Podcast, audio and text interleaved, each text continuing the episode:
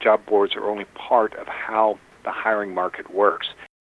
You're listening to the Business Life and Coffee Show, where business leaders and health experts give insight while you take a break from the daily grind. Your host, Joey Price, is an entrepreneur with over a decade of startup experience and CEO of the managed HR services firm Jumpstart HR. Want to join the conversation or have an idea for the show? Tweet us at BizLifeCoffee or Joey directly at JoeyVPriceHR with the hashtag BLCMoments. Want more episodes? Head on over to iTunes to subscribe. Business, Life, and Coffee, personal development for busy professionals. Now let's get to the show. This episode, we're asking the question, are resumes still relevant? We're heading into the new year with new opportunities for employers like yourself to find job seekers. And we're also looking at the opportunity for job seekers to connect with great employers. Joining us today on the podcast is Mac Prichard, and Mac is a leading career expert. He also owns 2 registered B Corp companies, and we'll talk more about that in a minute. And he's also the author of Land Your Dream Job Anywhere, and the host of a weekly podcast, Find Your Dream Job. Mac, thanks for joining us. Thanks for having me on the show, Joey. It's an honor. Well, we're grateful to have you here. And I want to start with the number one burning question that I want to know. Are resumes still relevant? Absolutely. And they're relevant both to job seekers and to employers. And let me explain why. For better or worse, if you're a job seeker, you need to know that employers use the resume as a first screening tool. And the one thing you absolutely need to get right, Joey, if you're a job seeker and you're getting ready to turn in a resume is make sure that it's error-free. Because as you know, because you work in human resources, often employers for the most popular positions will get dozens, sometimes hundreds of positions, or applications rather, and they're looking for reasons to reduce that pile to a manageable number. So a typo or a simple error of grammar, those are all easy reasons to reject someone, no matter how well qualified they might be for the job. And now, but you got to do more than pay attention to the basics and submit an error-free resume. You've also got to think about the needs of the employers. And the candidates that employers tell us are most successful and most likely to make it through that first screen are the ones who understand what the employer's problems are, and in their resume talk about how they've solved similar problems, and they focus on their accomplishments, not their roles and responsibilities. Now, many employers, as you know, use applicant tracking systems and might have their own online form, but they're still the majority still ask for resumes. So and the reason they do that is they're looking for a document that lays out all the basic facts about a candidate's qualification. And for better or worse, resumes are going to be with us for a while. And if you're a candidate, you want to make sure that yours is in tip-top shape. So, Mac, you're saying that resumes aren't going anywhere anytime soon, but are you favorable towards some of the new technologies like the LinkedIn's and the application tracking systems? What are your thoughts on those? I think it's... LinkedIn and applicant tracking systems are going to be here for a while, too. And I think your challenge when you're a job seeker is you have to understand how these platforms work so that you can make the most of the opportunities they offer.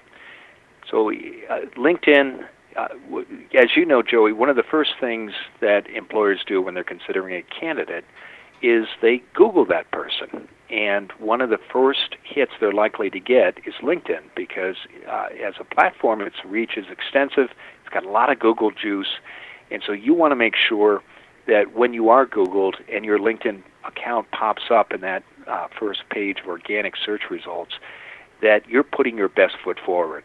So you need to know how LinkedIn works. You don't have to have an advanced degree in LinkedIn technology. But you do have to have a good basic profile and the most successful elements, or the elements of the most successful LinkedIn profile include a photo, a complete description of your past professional positions, your education, and also information about your interests and hobbies. Applicant tracking systems, again, you need, as a candidate, to know how these work. Good principles to keep in mind when you're preparing an application that you know will be reviewed by an applicant tracking system is make sure that you understand what the key words are in a position, because the systems often look for these and use them as a way to identify applicants who are going to make it to the next stage in the process.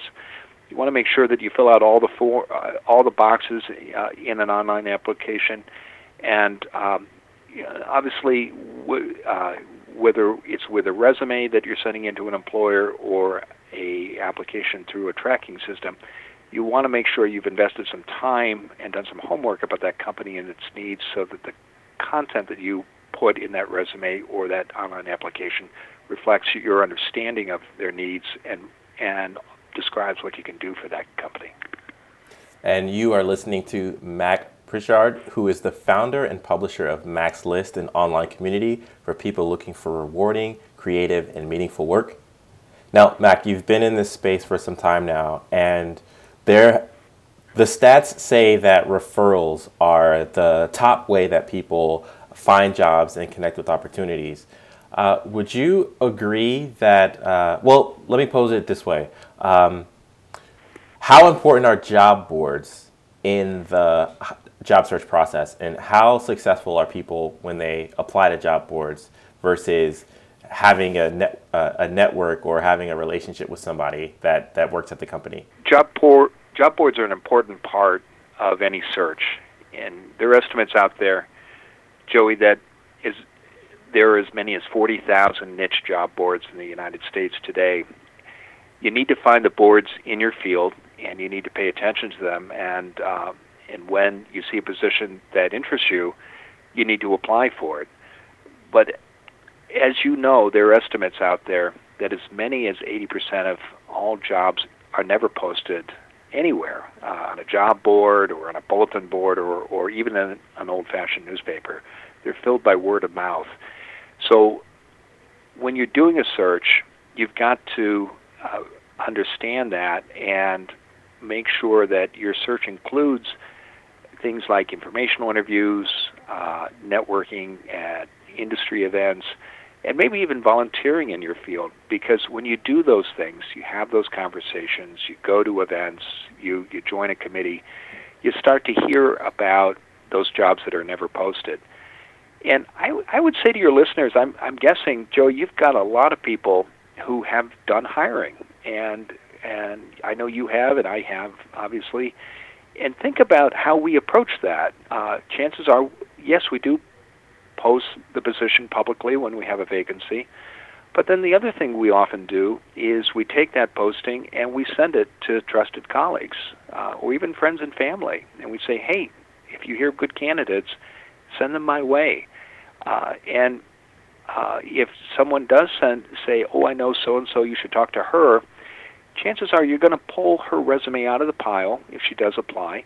And you may even make a special point of having an informal conversation with her or inviting her in for an interview.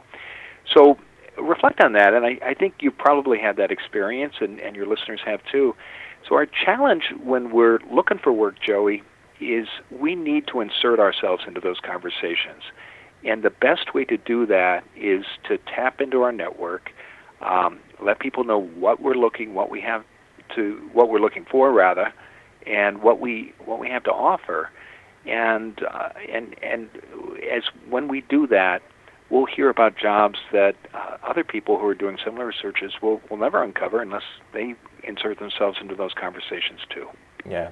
Now, Mac, I want to ask you a question here. It's a somewhat of a pivot, but let's say our listener is an entrepreneur who is evaluating a resume of a career changer. What should I be looking for when I see someone looking to jump into another industry versus someone who's been doing it for a long time? Well, the common questions I think any entrepreneur will have when looking at a resume like that First, why does this person want to make this move? And there's a story there. There's a reason. And I think the candidate needs to lay that reason out in a cover letter and any other form of communication that might be available to them. The other thing that they need to do, an entrepreneur is going to look at or consider when reviewing that resume is, does this person have the skills I need for this position? And so you've got to, as a candidate, make sure that you've done a good job of showing what the relevant skills are for the job that you want in this new sector. And the third thing I think any hiring manager is going to wonder about when looking at a resume from a sector switcher is, does this person have a record or a track record, rather, of learning new skills and moving into new industries? Even if they haven't made the switch before, are they a learner? So I think as a candidate, you've got to show both in your resume and your cover letter and then later in your interviews that you've got the skills, you are a learner, and there's a compelling reason why you want to change sectors or make this career switch. Excellent. Again, Mac Prichard, who is the founder and publisher of Mac's List. Hey, Mac, cool stat about you in your bio. You've got 80,000 people a month visiting your site. I did the quick math, and that's almost 1 million people a year. Why are people flocking to your site, and what does it take to build a website that attracts that type of visitors and returning visitors? It's the same quality that it takes to be successful in our careers, Joey. We solve problems, and I say that with modesty. We provide people through our job board with listings for positions they won't see anywhere else. But we don't stop there. We're proud of our job board and the value it offers, but we also recognize that job boards are only part of how the hiring market works. The people who have the most success as candidates and the hiring managers who are best at getting most successful, rather, at getting the best talent, are always, they understand how the job market works, and it happens again through informal conversations, through referrals, through networking. And we teach through our courses, books, blog, and a podcast, our readers the nuts and bolts of job hunting, and that makes them more successful candidates. And the people who are part of our online community are much clearer about what they want to do in their careers, and when they apply for positions, I think are much more successful, and our hiring managers who advertise on our board understand that. So in addition to solving problems, I would say the other thing, the reason we're successful is that we are a community. We've grown by word of mouth. And because we've grown organically, we really mimic how the job market works. Hiring managers want to manage risk because it's expensive and time-consuming to make a bad hire. And the way they manage risk is they turn to trusted advisors, colleagues, friends, family, when they're making hiring decisions for recommendations. And our website and our community at Mac's List, we've never advertised. We've grown organically, and so in that way, we mimic the job market and how it works. Hey, Mac, walk us through your career up to this point. How did you get to a place where you help people land their dream job and using business as a force for good? What's your story? Well, I grew up in the Midwest. I wanted to do three things when I got out of the University of Iowa. I wanted to write, I wanted to work on election campaigns, and I wanted to do human rights advocacy in Latin America. Those are three very different occupations, but I've done all three. The first job I had right after college was working on a U.S. Senate campaign, and then I spent 7 years, two in D.C., Washington, D.C. rather, and 9 in Boston, but I worked for human rights groups in both cities. When my position with the human rights organization in Boston came to an end after 5 years, we took members of Congress on fact-finding trips to Central America. I made the switch to state and local government, and I worked both in politics and government in Boston. And I took my communication skills and became a spokesperson for state agencies, a big public works project at Boston's Big Dig, and I worked on congressional races too. When I hit my 30s, I got a master's degree in public administration, came out to the Pacific Northwest and worked on several campaigns. I was a speechwriter for a governor, a spokesman for state agencies, a city hall communications director. But the constant that ran through all these jobs, Joey, was wanting to make a difference about things I cared about or in the community where I live and work. And those positions allowed me to do that. I have always been an inveterate networker. And 16 years ago, I started a small list to stay in touch with colleagues professionally. I shared job postings. And the list grew very slowly. It was almost a decade went by before it broke 1,000 names. But by that point, it had become a part-time job, and I had to start charging for the listings because by then I'd started a public relations company that serves nonprofits and foundations, and I continue to run that. And it is, as you say, a certified benefit corporation.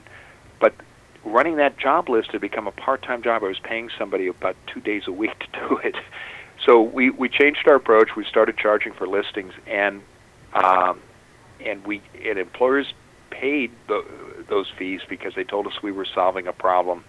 We were sending them much more qualified candidates, and they were getting fewer of them because, again, we had created a community, a network, and that's how most hiring gets done, through word of mouth, through networks, through conversations. And so it's when I look back, I'm in my late 50s now. Over the last 35 years, again, there's a commitment to service that runs through all my jobs, and so that's the fundamental value. Yeah. Well, hey Mac, the recipe of creating community and solving problems, that's a common recipe that we share with entrepreneurs about. If you want to be successful, do these two things together and your business will blow up. But not everybody's been successful as you, Mac. So where do we get it wrong? Well, I should also add, Joey, while the description I gave of my career sounds rosy and full of accomplishment, I also picked up a graduate degree at an Ivy League university along the way. Your listeners should know I've been unemployed 3 times. I've been fired twice. Two of my periods of unemployment lasted, one was 8 months and one was 10. So I know what it's like to cash that last unemployment check, and I certainly, having those reverses, I think, does teach you resilience and persistence. But I think it's important when sharing my story to know that it hasn't been a straight 45-degree angle. I've had my peaks and valleys, and I think that's true of anyone who's successful. Yeah.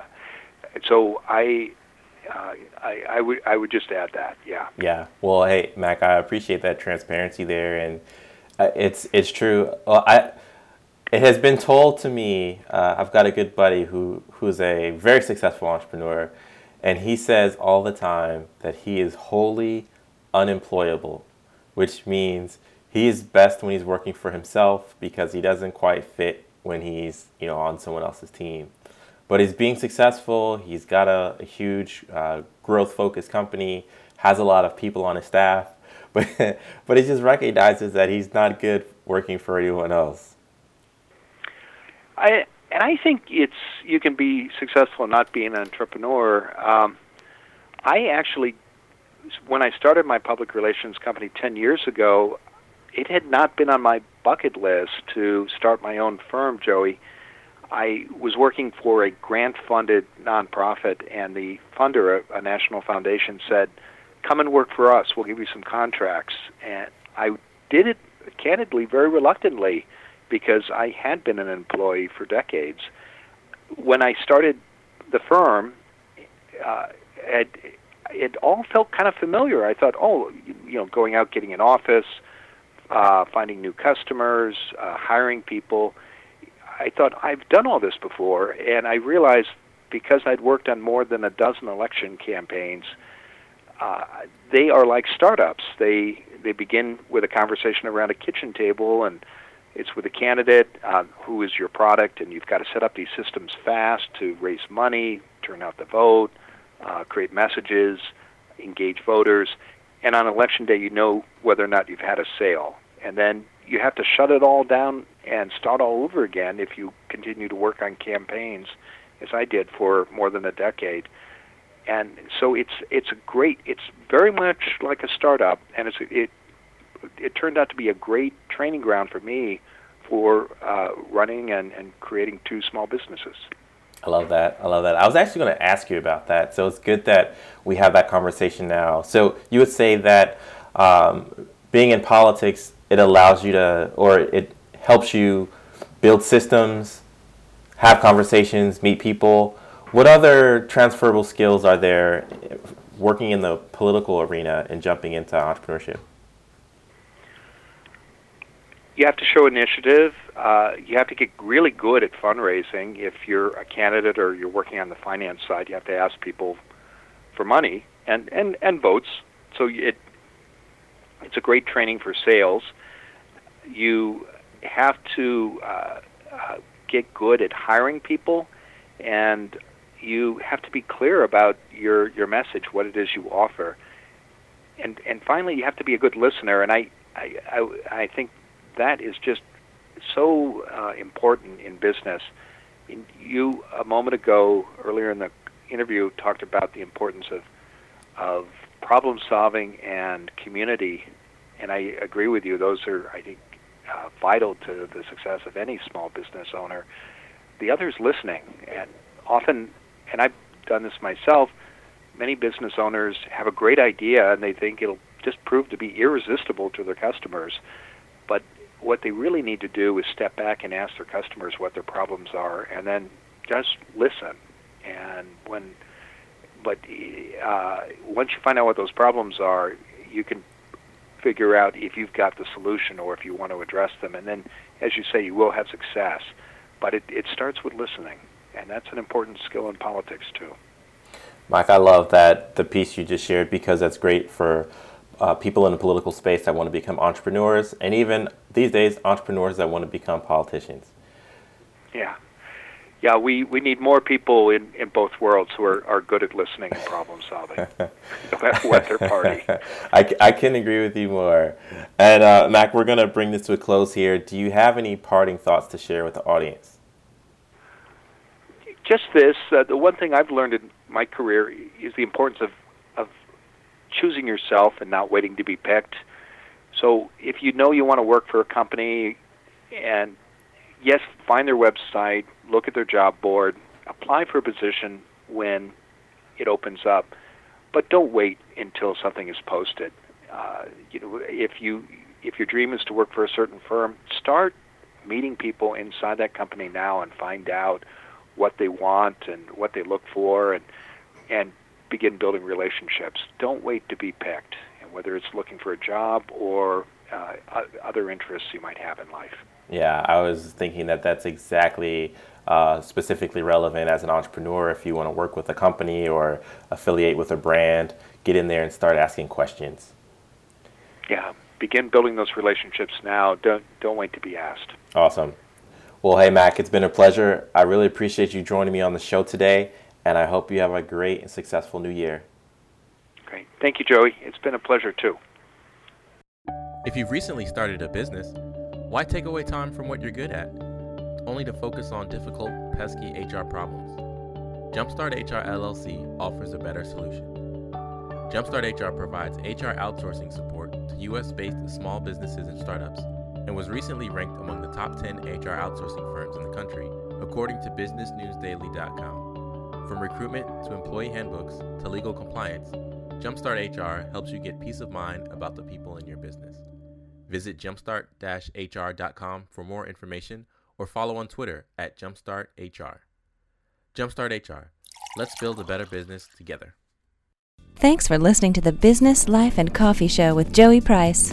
We hope you're inspired to become the best version of yourself after listening to our guest. What thought or idea stood out the most to you? Keep the conversation going by tweeting the show at BizLifeCoffee or our host at JoeyVPriceHR with the hashtag BLCMoments.